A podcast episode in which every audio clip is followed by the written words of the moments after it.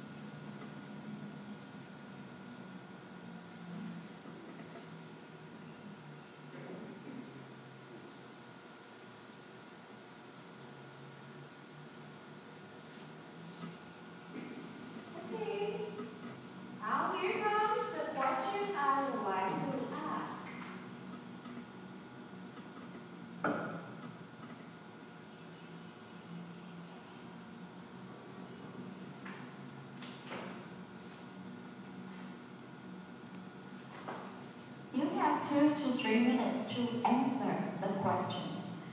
Are there any amazing or interesting buildings in your hometown or in your country?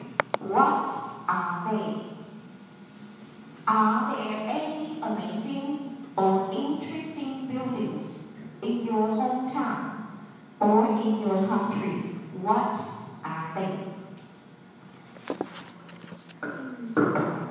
Taipei is my hometown. There I have a building called Taipei 101. It's it's the tallest building in Taiwan.